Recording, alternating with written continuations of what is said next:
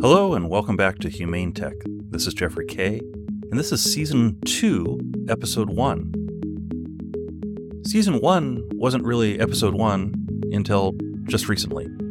I relabeled all of the episodes that came before this one as Season 1 because this is a relaunch.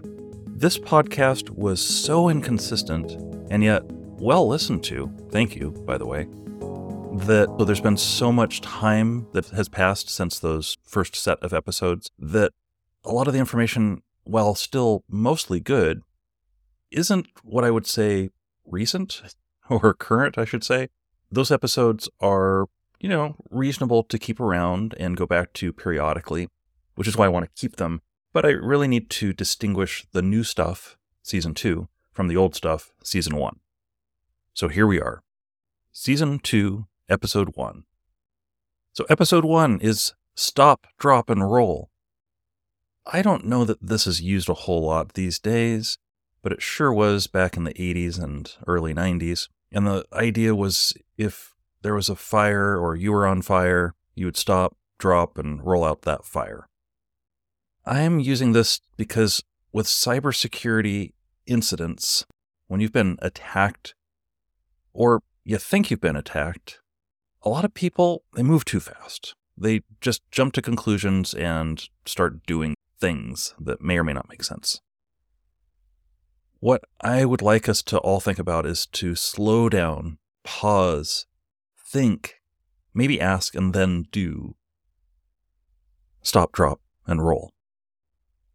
Normalize asking questions in our families, in our organizations, our businesses, allow mistakes to happen without shaming or guilting the person who says, Hey, I'm afraid I've done something I shouldn't have. I might have clicked on something, I opened something I shouldn't have, something bad is going on on my computer. Don't shame or guilt that person. If you haven't ever experienced a cybersecurity incident yourself, if you haven't done one of these things that the other person has done, give it time. Give it time. You probably will.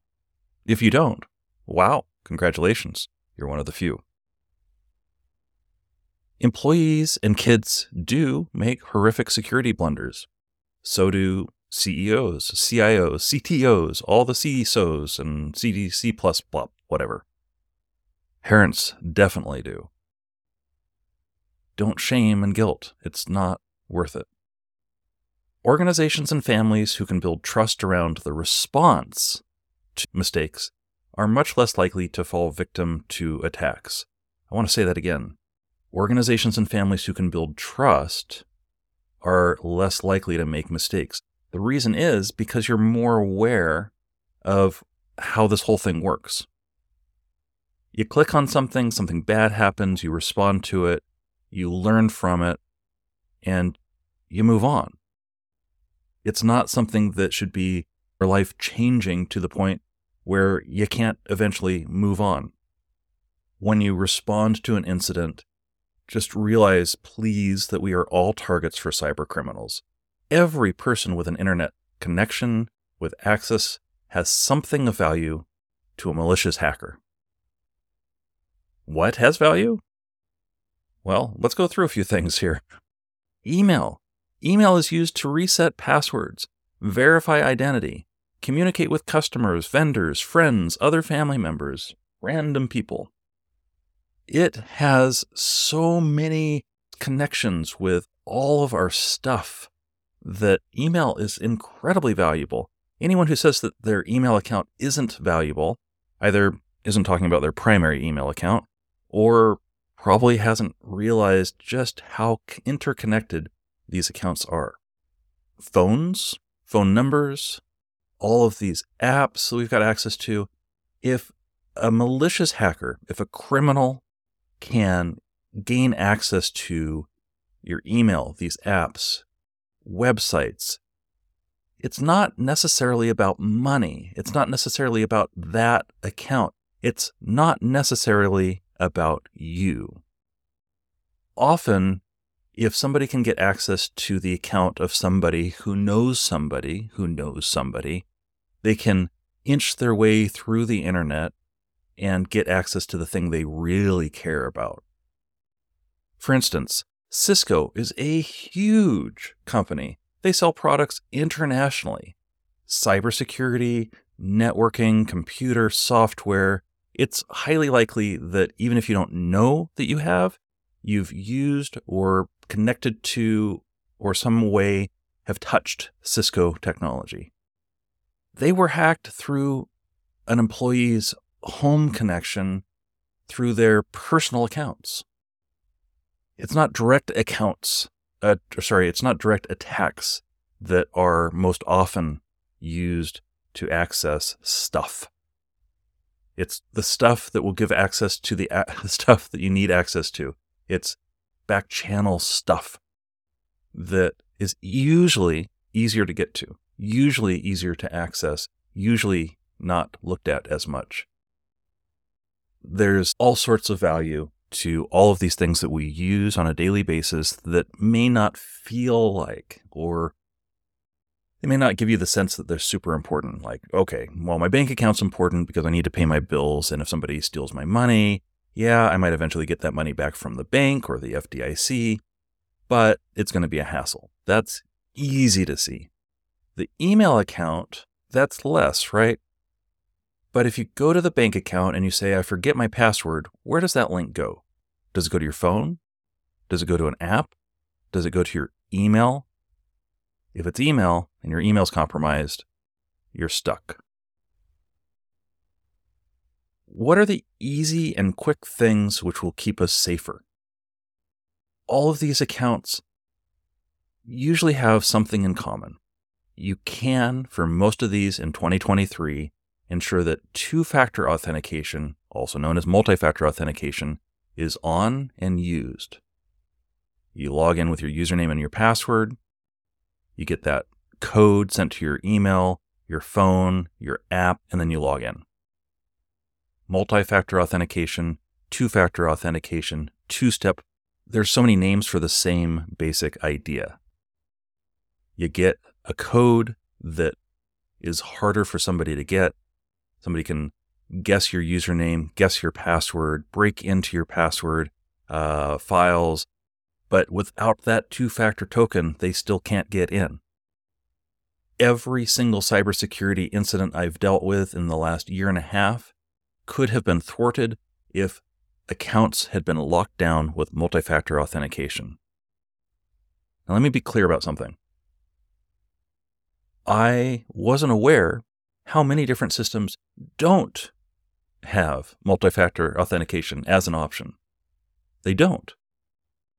There's an email provider, and I'm not going to name them, who has been around for a very long time. I used to use them. They are inexpensive. Their service is usually pretty good. Their support has been reasonably good.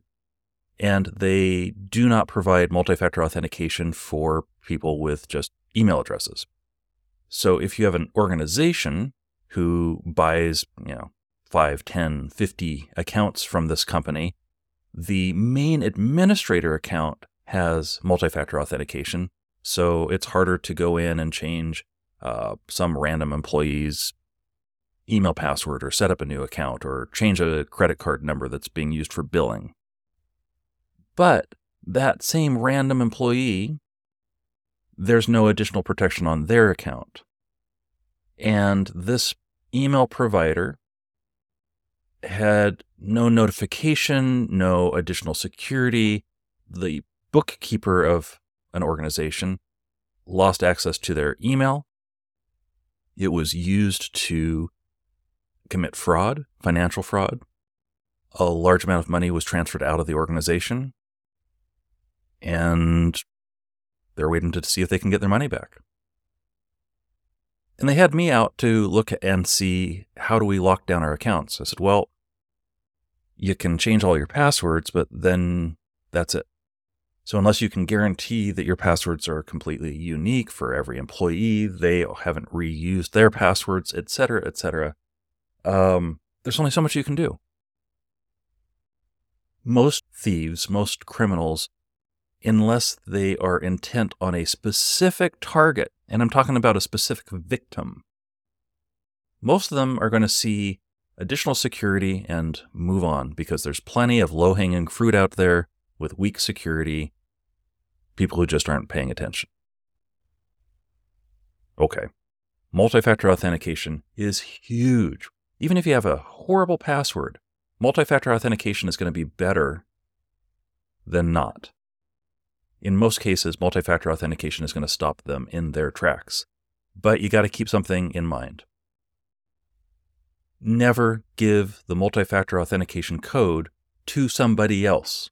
That second factor, that code that you get, if you share it with somebody through text messaging, email, the phone, somebody says, I really need this code in order to help you, be absolutely sure who you're dealing with. If you're dealing with your IT person and you trust them and you know 100% that's the person you're talking to, and there's a very good reason that they have described for needing that code, this should not be a common occurrence for anybody.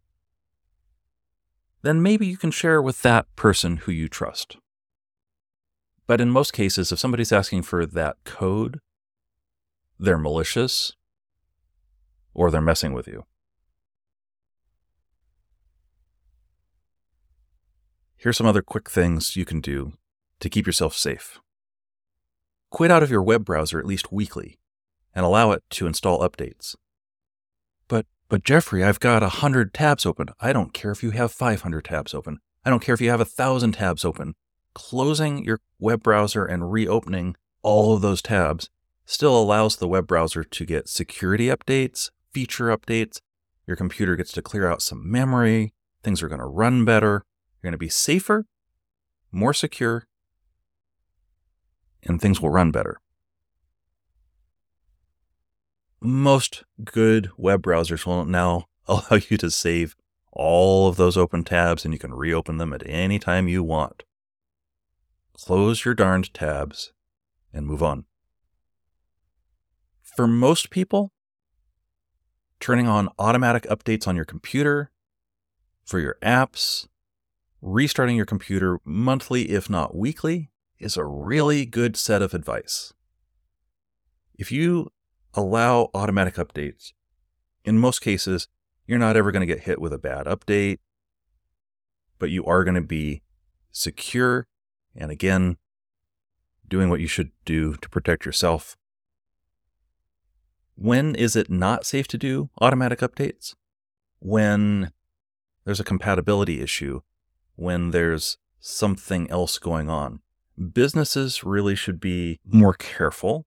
If you run software other than just like a word processor, email app, and web browser, if you've got specialty software, let's say CAD software, computer aided drafting, if you're doing graphical design, movie video editing, if you're doing music uh, like MIDI connections to other devices, if you've got something special, you need to be more careful.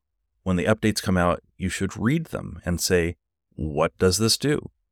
Sometimes they'll say, If you install this update, you might break something. Or, more importantly, go to, let's say you use a video editing program like uh, Final Cut Pro. Final Cut Pro may say, if you install this other update to this thing that you use, it will break Final Cut Pro. Some plugin, maybe. So don't install the update, but figure out when and how you might do it. Security updates are what we're mostly concerned about. Those need to get uh, installed as soon as possible, unless there's some really good reason not to do it. Most people, again, can just turn on automatic updates and you'll be okay.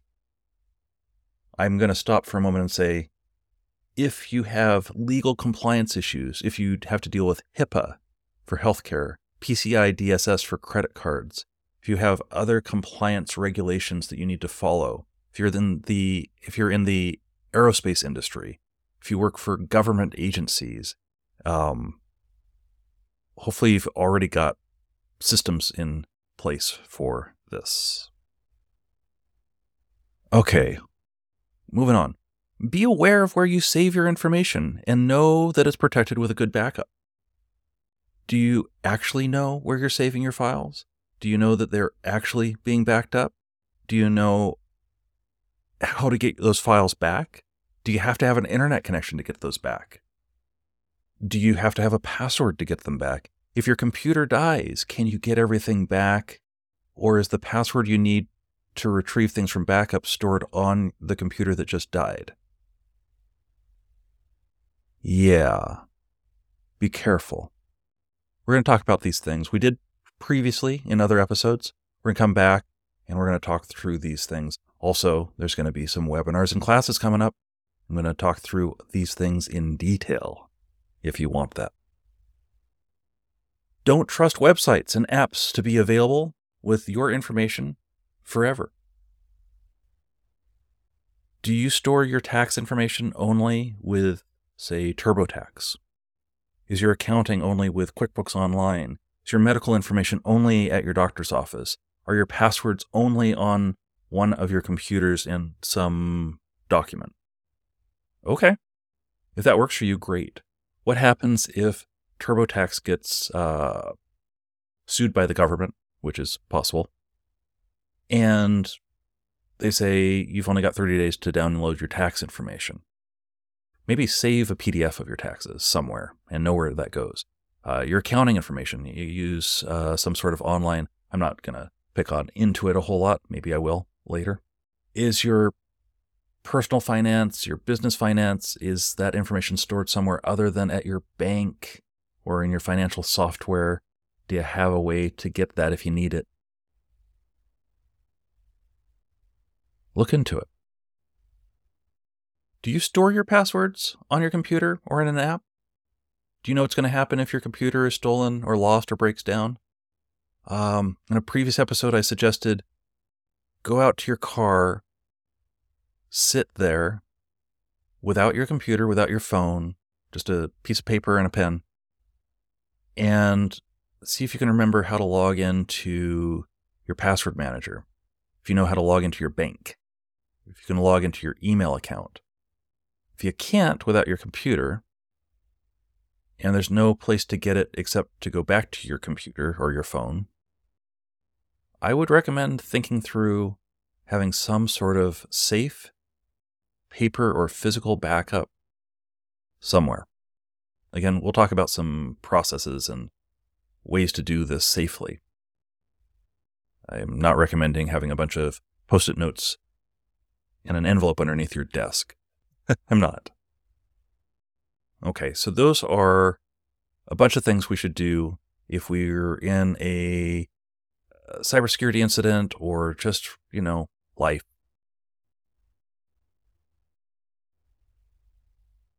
There are data breaches happening all the time. I would say daily.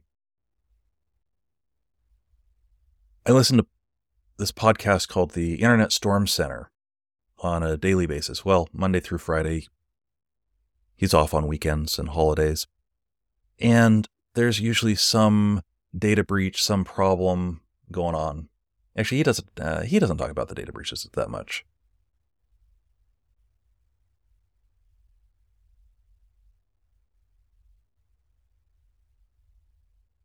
There are data breaches almost every day sometimes several a day. There probably are several a day, even if we don't hear about them every day. Recently, the states of Oregon and Louisiana announced that almost every driver's license and state ID in those states was stolen, or at least breached. That data that was breached includes name, residence address, height, weight, eye color, ID number, date of birth, sometimes social security numbers, and more.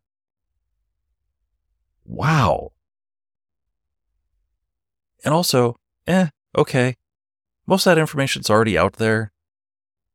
But tying it all together in one place, in one data breach, that's a lot. What do you do? What do you do with this kind of information?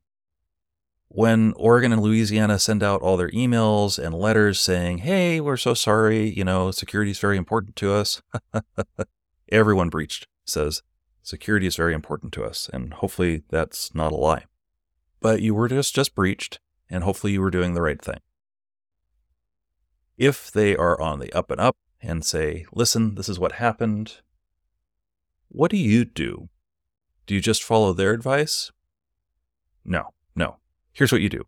First of all, go to the credit reporting agencies. There are three of them in the United States. If you're outside of the United States, you got a different process. Our world of finances is hell. and I'm so sorry you don't get to join us in that hell. I'm kidding. Um, you're lucky. So, the credit reporting agencies in the United States, you want to freeze your credit. Unless you're just about to open a loan, buy a new house, get a car, etc., freeze your credit. That means that it's much more difficult for somebody to open an open an account in your name. You should make sure that your kids, your spouse, your partner, your friends, your family, all of them, credit reports should be, or credit accounts should be frozen so that no new accounts can be created. Check your credit reports regularly. You can check each of the, the three reports for free at annualcreditreport.com once a year. Choose one, check it, wait a few months, check the other one. You can also pay to see them more often. Or if you've been in an incident like this, you can go to them and say, Hey, I was in an incident. I want to check my credit report. And there are usually ways to get into those for free. There are also subscription services, some that are actually just subscriptions that are free, some that are paid with the credit reporting agencies, where they will let you know if something's happening on your account. Check your credit reports. Check your bank accounts. If you don't regularly look at your bank statements, if you don't go online and look, if you don't reconcile your accounts like we used to do when it was only on paper, go look at them. If anything looks weird, if there's any patterns of odd purchases, if there's any weird purchases at all, check in on them. If you set up any online accounts with security questions and answers, you know, those, hey, uh, what was the name of your third grade teacher? If you answer with real answers, go update those, especially if the answers are in these data breaches. Hey, my, you know, date of birth is in there, or uh, what if there's a website that includes the name of your high school? You want to not have the name of your high school as the answer to where did you go to high school? those are horrible security questions anyway. What I highly recommend is if you're forced to answer security questions, which sometimes you still do, like I just installed, uh, reinstalled Windows 10 for a client. And installing Windows 10, I had to set up a first account on that computer. And it said, you know, what do you want your security questions and answers to be? You know what? I use fake answers because they don't have to be real, they just have to be used appropriately if you need the answers. So, who was your third grade teacher? Squirrel Nut Fern Tree 5. That's a good answer. No one's going to guess that. Okay, if you use that one now, someone's going to guess it. But if you use fake answers to security questions, you're going to be much better off. And you're not going to have to go back and fix them if the data is breached. Do not accept identity or credit reporting agent, uh, sorry, credit, re- uh, what am I saying? Do not accept identity or credit monitoring services except through an organization which, with which you already have a relationship. The credit reporting agencies already collect so much information from you. If you want to pay somebody or use somebody to monitor your credit and your identity, use those organizations that already know everything about you. Why are you going to take a free offer to give some other third party all of that information to track? You can't go and say, uh, I want you to tell me if my date of birth and uh, addresses have been breached or um, in a breach without telling that person which addresses and date of birth are related to you. When they see yours, they're going to go, oh, that's that's Jeffrey's. And they're going to tell me. So go to a third party. You know, every time I get a breach notification, there's usually some offer for identity monitoring. I'm not going to go and give them more information to monitor. No, it's just more databases with my information that can be breached in the future. Okay. I hope this episode um this is this is the idea. We're going to go through a bunch of stuff to keep you safe, secure, make sure you're handling privacy to the level that you want to. I'm no longer going to say, you know, the best thing is to do X. The best thing might happen, like, you know, multi factor authentication. Yeah, that is the best thing you could do. But do you need to have it on every single account? I can't answer that for you. I recommend having it on every single account, if at all possible. But you know, I have some accounts that I truly don't care about. It'd still be better to turn it on. I would probably turn it on. But do you need it? I say it's better than not, but maybe you don't need it. So move on. Don't use multi factor authentication on that one website or that one app. Maybe it just doesn't matter. I'm not going to preach to you and say you need it on everything. I'm just going to say, you know, if it was me, I would put it on everything. It's just a little bit better. But the point is, my new line to you is do what's appropriate for your risk, for your safety. Keep you, your friends, your family, your employer, your vendors, and your clients all safe together. We're all on the same path. We want to live and do good things, right? So let's go do that. I'll see you with episode two coming up soon. Thanks for listening.